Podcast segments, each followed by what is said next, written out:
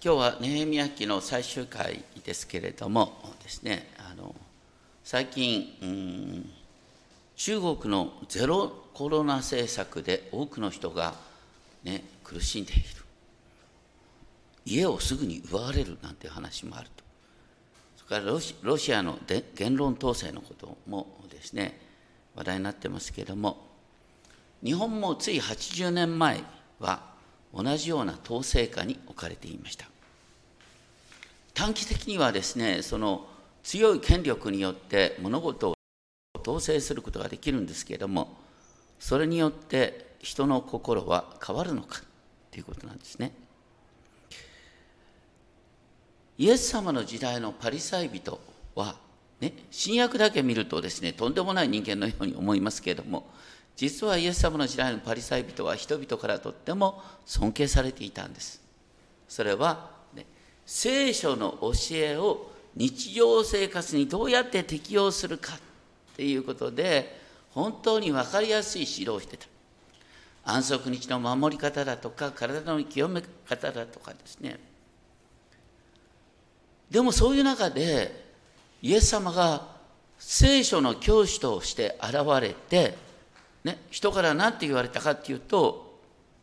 11章19節で出てきますけれども人々からイエス様はね見ろ大食いの大酒飲み酒税人や罪人の仲間だとあざけりを受けていたそれはイエス様の生き方また問題を抱えた人に対する寄り添い方が当時の常識を超えていたからですね。ネヘミヤ記の最終回であのここを見るとね現在まで続くユダヤ教のあのすごい硬さっていうかねあの唯一の神のみを信じるっていうですねあの強い信仰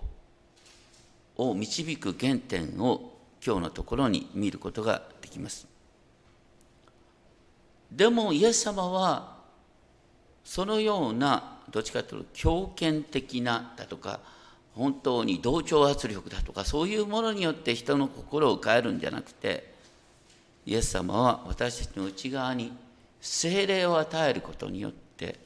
私たちの心の底から変えようとしているまたこの世界に問題があった時に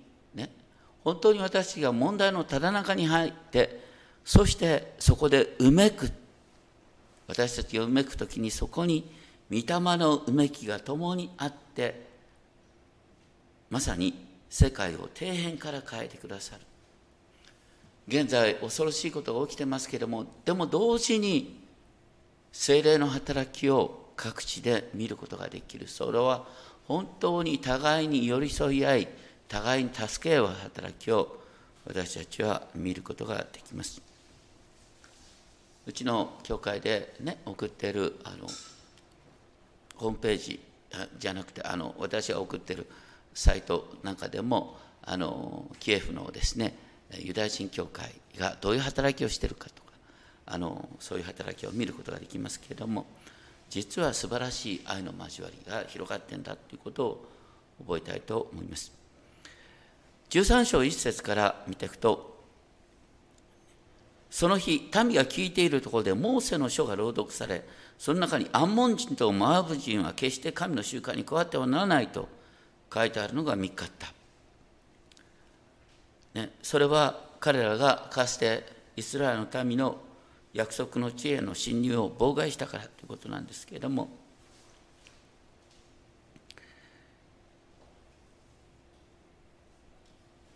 でもこの御言葉ねあのですからこれは何につながるかというとこの後トビアの話につながるんですけどトビアがアンモン人トビアって書いてあるからね。アンモン人トビアに優しくするっていうことの問題をちょっと書いたんですがでも同時に私たちはあのモアブっていうと思いつくよね。モアブというとモアブ人ルツ。モアブの女ルツね。ルツさんは本当にその信仰によってモアブ人でありながら結局ダビデ家の先祖になるわけです。あのルツキの美しい物語。モアブの女であるにもかかわらずっていうあの聖書はいろんな多面的な読み方をすることができるんですが、まあ、そのようにですねあの完全に縁を切りなさいと言いながらでも例外があるんだよっていう話を見ることができる。でただネヘミヤはこの時ですね何に熱くなってたかっていうことを考える時にですねあの今日最終回なのでもう一度見ますがネヘミヤ1章8節9節でですねネヘミヤ記の1章8節9節でネヘミヤが神に向かって祈った祈りがある。1章8節。どうかあなたのしもべモーセにお命じになったことを思い起こしてください。この思い起こしてくださいってのは Remember 今日の鍵の言葉 Remember ですね。思い起こしてください。と言ってそれは何かっていうと、ね、立法に背いたらあなたは国を滅ぼすと言ってたけどでも同時に散らされたところであなたに立ち返るならあなたはこの国を立て直してくださると約束していた。ね、あなたが選んだ場所にもう一度連れ帰ってくださると約束してきた。その約束を思い起こしてください。Remember。そういう中で、でもね、まあ、ネヘミヤは当時のペルシャの王様の理解を得て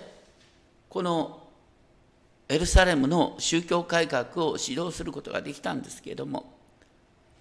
そして城壁も再建できたんだけどそういう中でなおネヘミヤが必死に祈ったことがあった。それは9章の36節。ネヘミヤを中心とするですね当時の指導者が祈っていたこと9章36節。ご覧ください。私たちは今奴隷です、私たちはエルサレム城壁を再建はできたけれどもでもなお異教徒の王の支配下に置かれている。それが私たちはなお奴隷状態だ。と言ってあの早くユダヤ人が独立した国を持つことができるようにっていうことを願った。そういう中で10章になってですね10章の30節からですねあのみんなと共に誓ったことがある。私たちは神の民としてこういうことを大切にするんだっていう誓い10章の30節からここに7つの約束があるんですよね。これがある意味でユダヤ教の特質を表すんですが第一は30節にあるんですが決して異教徒の外国人と婚姻関係を結ばない。第2は安息日を徹底的に守る。第3は7年目に土地を休ませ、7年目に同胞の負債を免除する。第4は神の宮の礼拝のための捧げ物。第5は祭壇での上で燃やすための焚き木の捧げ物って不思議なこと書いて。第6は初なりの果実を捧げる約束。第7は10分の1を死のものとする約束。ですから神様の前に捧げるものを捧げるということと異教徒とね婚姻関係を結ばないっていうこと。安息日を徹底的に守る。そして7年目に借金を免除する。このようなことを通してユダヤ人共同体が本当にすごいこの互いに助け合う交わりとして成長していくんだっていうことを見ることができる。でもそういう中で実は先ほど読まれた13章4節からのところパッと見ると何が書いてあるのかよく分かりにくいんですがあのここでトビアとね祭司エルヤシブって書いてある。最初エルヤシブっていうのはこのネヘミヤが、ね、エルサレムの城壁を再建するときに最初にネヘミヤに加わって、え一緒にこの城壁を築こうよって言ったネヘミヤの味方であったはずの人が祭司エルヤシブなんですね。でもこの時ネヘミヤはですね一時的にあのペルシャの王様また同時にバビロンの王様である、ね、ところに一時的に帰っていた。13章6節。実はネヘミヤはこの時まで12年間あの総督をエルサレムで、ね、総督を務めていたんだけどこれは任期の終わりの時なんですね実はあのこの時に多分ねエルヤシブはもうネヘミヤは帰ってこないんだろうと思っていただからネヘミヤがいなくなったからって言ってこの祭司エルヤシブはあの新しい政治を考えたんだと思う。トビアって出てくるのは今までねあのユダヤ人がエルサレムの城壁を築くことを真っ向から妨害していた。ね、トビアっていうのはアンモン人トビアって書いてあるんです。アンモン人トビアなんだけどどう考えてもトビアっていうのはユダヤ人の名前なんですよ。だから半分ユダヤ人で半分アンモン人なのかよう分かんないですけどもとにかくトビアは昔からユダヤ人の有力者とすごく関係を深めていたんですそしてネヘミヤがもう帰ってこないかなっていうことを機にですねこの祭司エルヤシブはこれはトビアとの関係を保ってた方が、ね、国を守ることができるって考えたのかもしれない。まあ現在のウクライナに置き換えるとねプーチンを並べておいた方がいいみたいな話なんですけども。ね。でもネヘミヤは意外に早く帰ってきちゃったんですよまたね。そしてやってたことを発見した。何かっていうとエルヤシブは、ね、エルサレム神殿に付属するですね、えー、貯蔵庫。ですね。奉納物を保管する場所をトビアにやってた。でその結果どうなってたかっていうとパッと見ると分からないんですが13章10節にねレビ人の分が支給されていなかったので務めにあたるレビ人歌い手たちがそれぞれ自分の農地に逃げ去っていた。これどういうことかっていうとねみんなから集めたものをねエルサレム神殿の貯蔵庫に一度集めてそこから、ね、レビ人たちに分配するんだけど、ね、集めたものを分配するその部屋が、ね、飛び分けに占領されちゃったもんだからレビ人また歌い手たちに対する分配ができなくなっていたということなんです。だから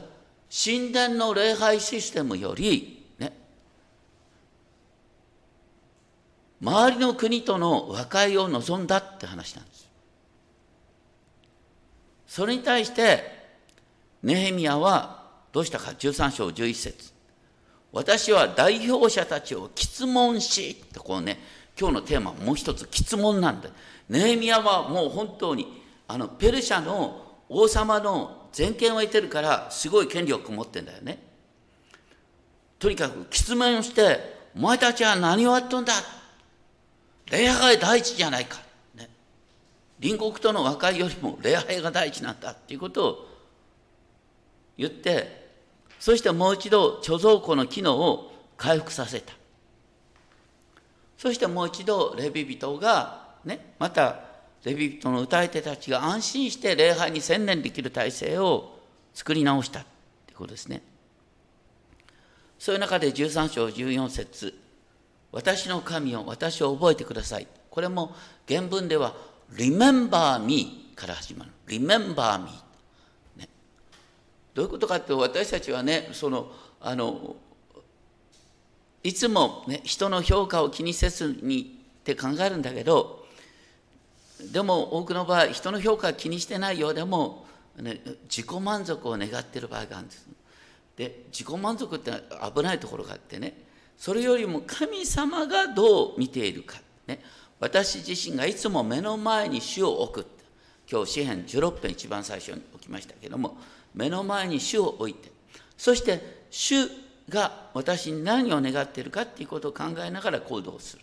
で同時にねあの結局ネヘミヤはある意味で有力者を、ね、敵に回しながら必死に改革をやってるんですけれども周りから分かってもらわなくても神様どうか私が一生懸命やってることが実を結ぶように、私に目を留めてくださいって真剣に祈ってるってことですね。次にまた問題が発見される。13章15節。それはその頃私はユダのうちで安息日にブドウ踏みをしているもの、まあ、安息日にねブドウ酒をこう作るためにブドウを踏むっていう働きですね。それとかあの 安息日に商売をするためにエルサレムに商品を運び込んでいるものを見つけた。そしてネヘミヤは13章15節の終わりにあるように、ね、そんな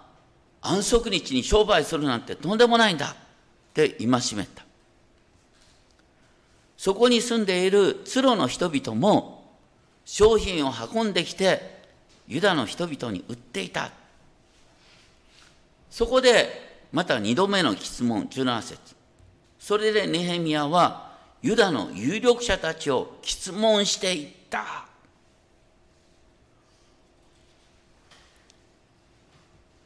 お前たちが行っているこの悪事は何か？安息日を汚しているではないか。安息日を汚すっていうのは最大の悪事なんだって言ってるわけですね。どうしてそうかっていうとあのエレミア書の17章の24節あたりを見ると分かるんですけどもエレミア書17章24節を見るとですねエレミアはこう言ってんですよね。この国は安息日をきちんと守っていないがゆえに神の裁きを受ける。安息日を守っていないがゆえにダビデ王家がですねダビデ王家の宮殿がですねもう火で焼き尽くされることになる。っていうことを言ってる。17章27節。だからエルサレムがかつてバビロン帝国によって滅ぼされ宮殿も宮も火で焼かれた理由は何かっていうと安息日を汚していたからだということなんです。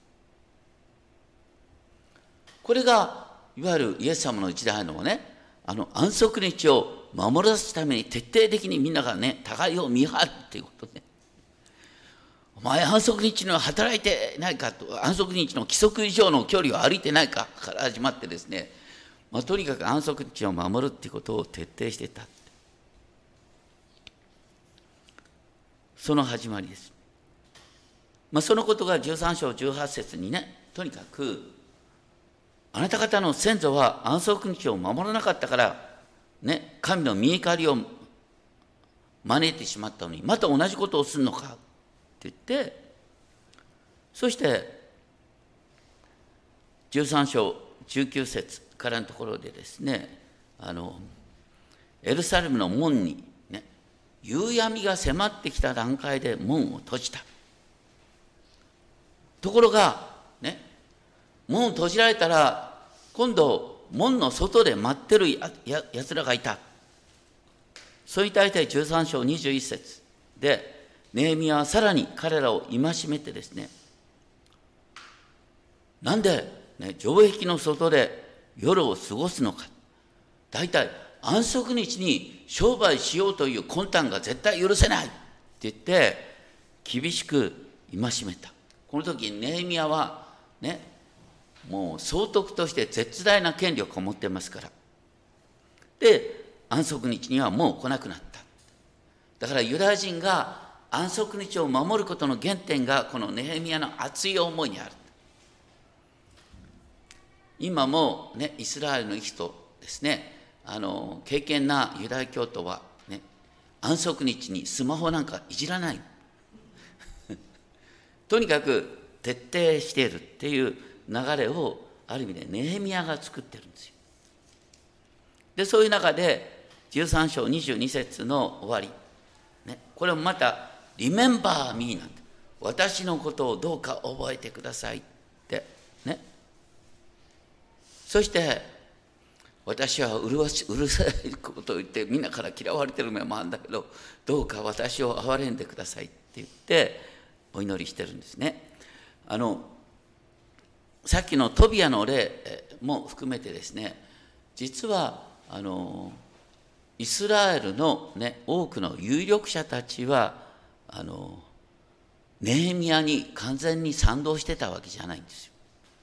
でもネヘミヤ総督で、ね、ペルシャの王様の全権を委任されていくから怖くて逆らえないでそういう中でまたスキャンダルが発見された。それは何かって13章23節からのところでね。その頃私はまたアシュドテ人アンモン人モアブ人の女を妻にしているユダヤ人たちに気がついた。これはね大体13章の始まりが異教徒と結婚してる話から始まったけどもあのこれは繰り返し起きる大体ねあの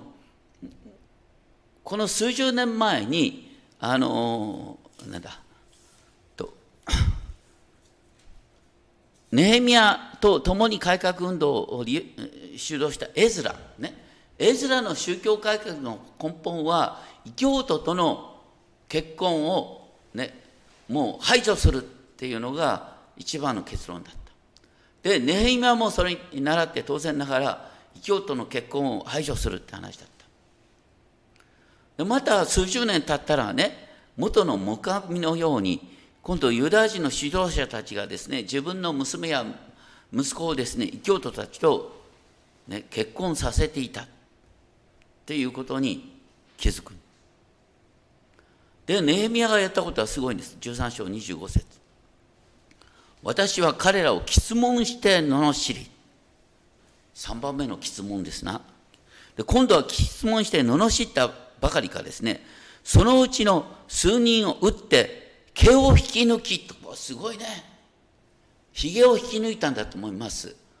お前は何息子、娘を異教徒と結婚させてんのかっつって、もう本当にですね、強権を持ってですね、あの異教徒との離縁させたって話なんですよ。そして、13章26節イスラエルどうしてそこまで厳しくする必要があるかっていうとねあのダビデの後継者ソロモンが国を傾かせるきっかけは何かっていうと異教徒の妻をめとったからでしょ？うだから異教徒と距離を持っていないと、ね、あなた方が信仰の民いわゆる神の民としてのアイデンティティを失うんだよっていうことを猛烈に言ったわけです。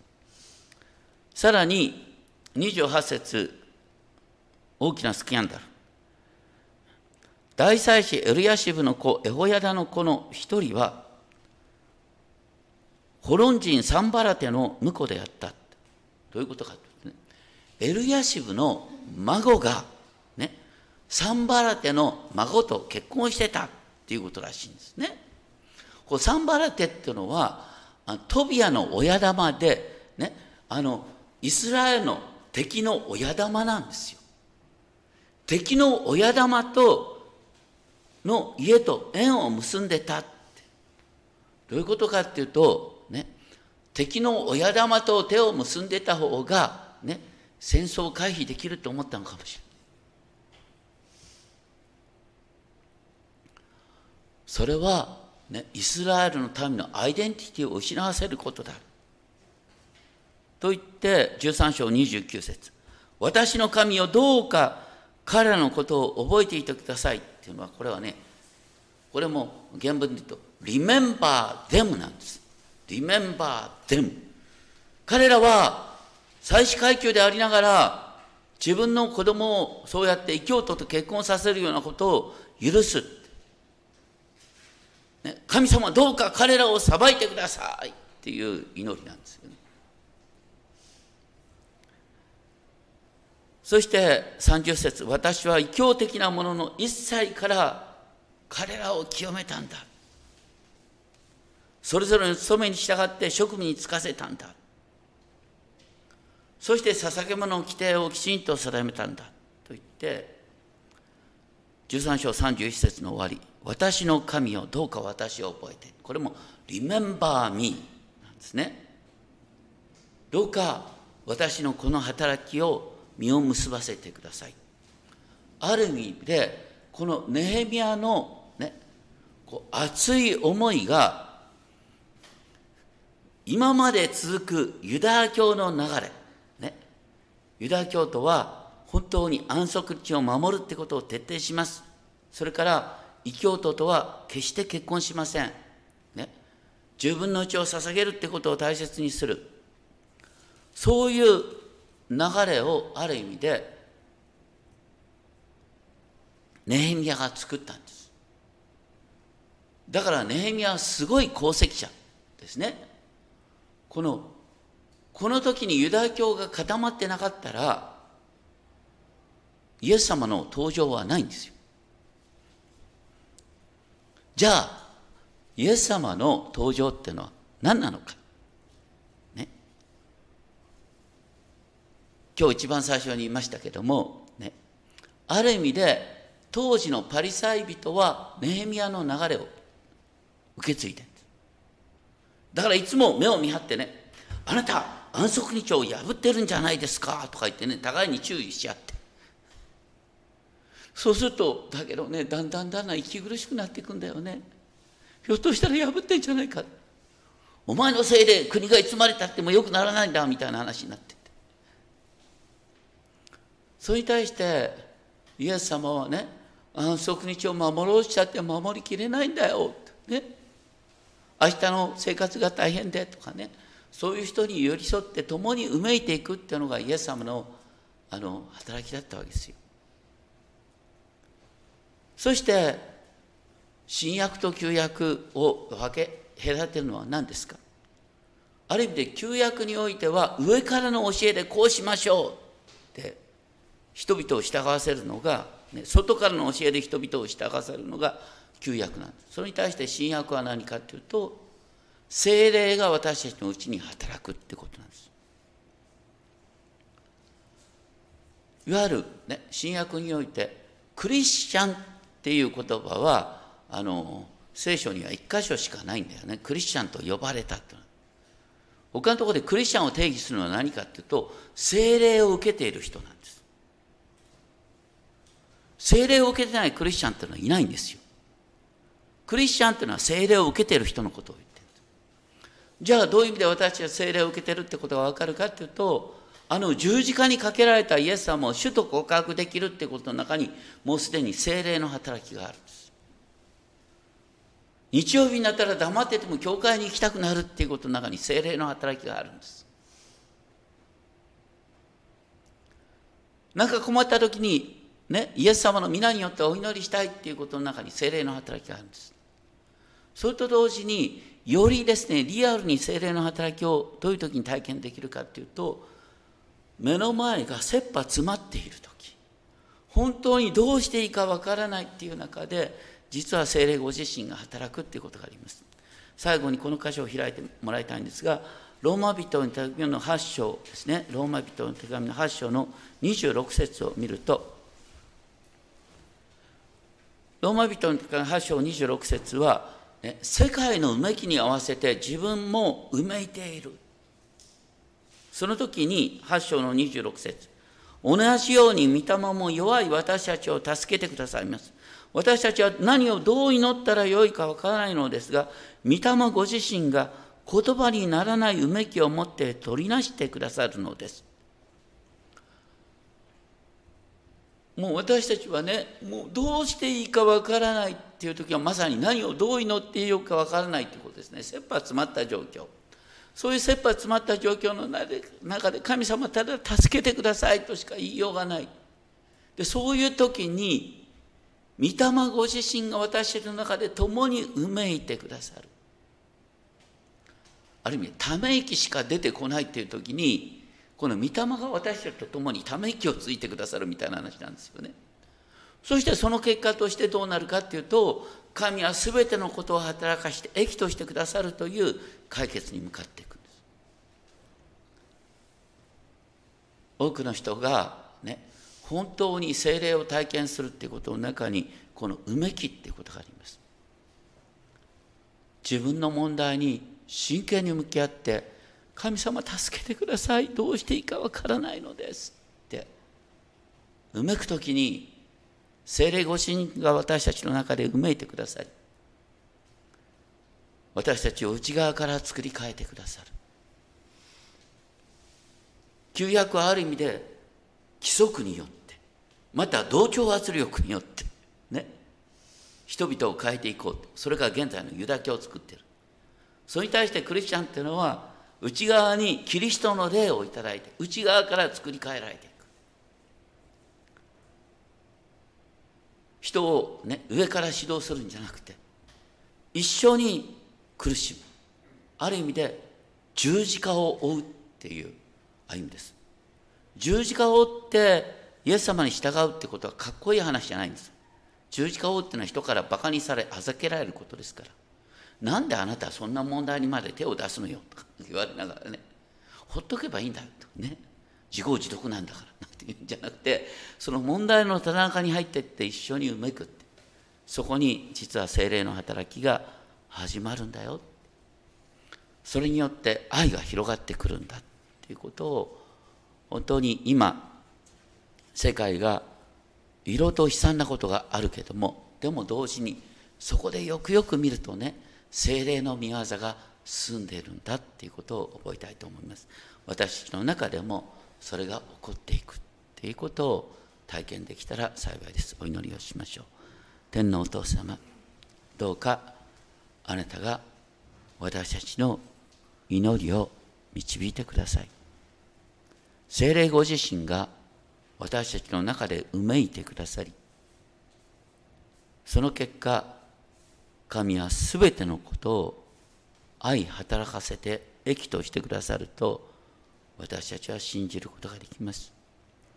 そして私たちも内側から作り変えられ栄光から栄光へと復活の主と同じ姿に変えられていきます。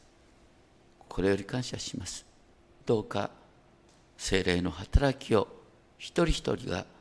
身近に体験できるよう導いてください。今困難の中にある人。その人が今まさに精霊の宮沢を体験できるチャンスです。どうかあなたがその方お一人お一人の中に精霊の宮沢を体験させてくださいますよう尊き主イエス・キリストの皆によってお祈りします。アメン。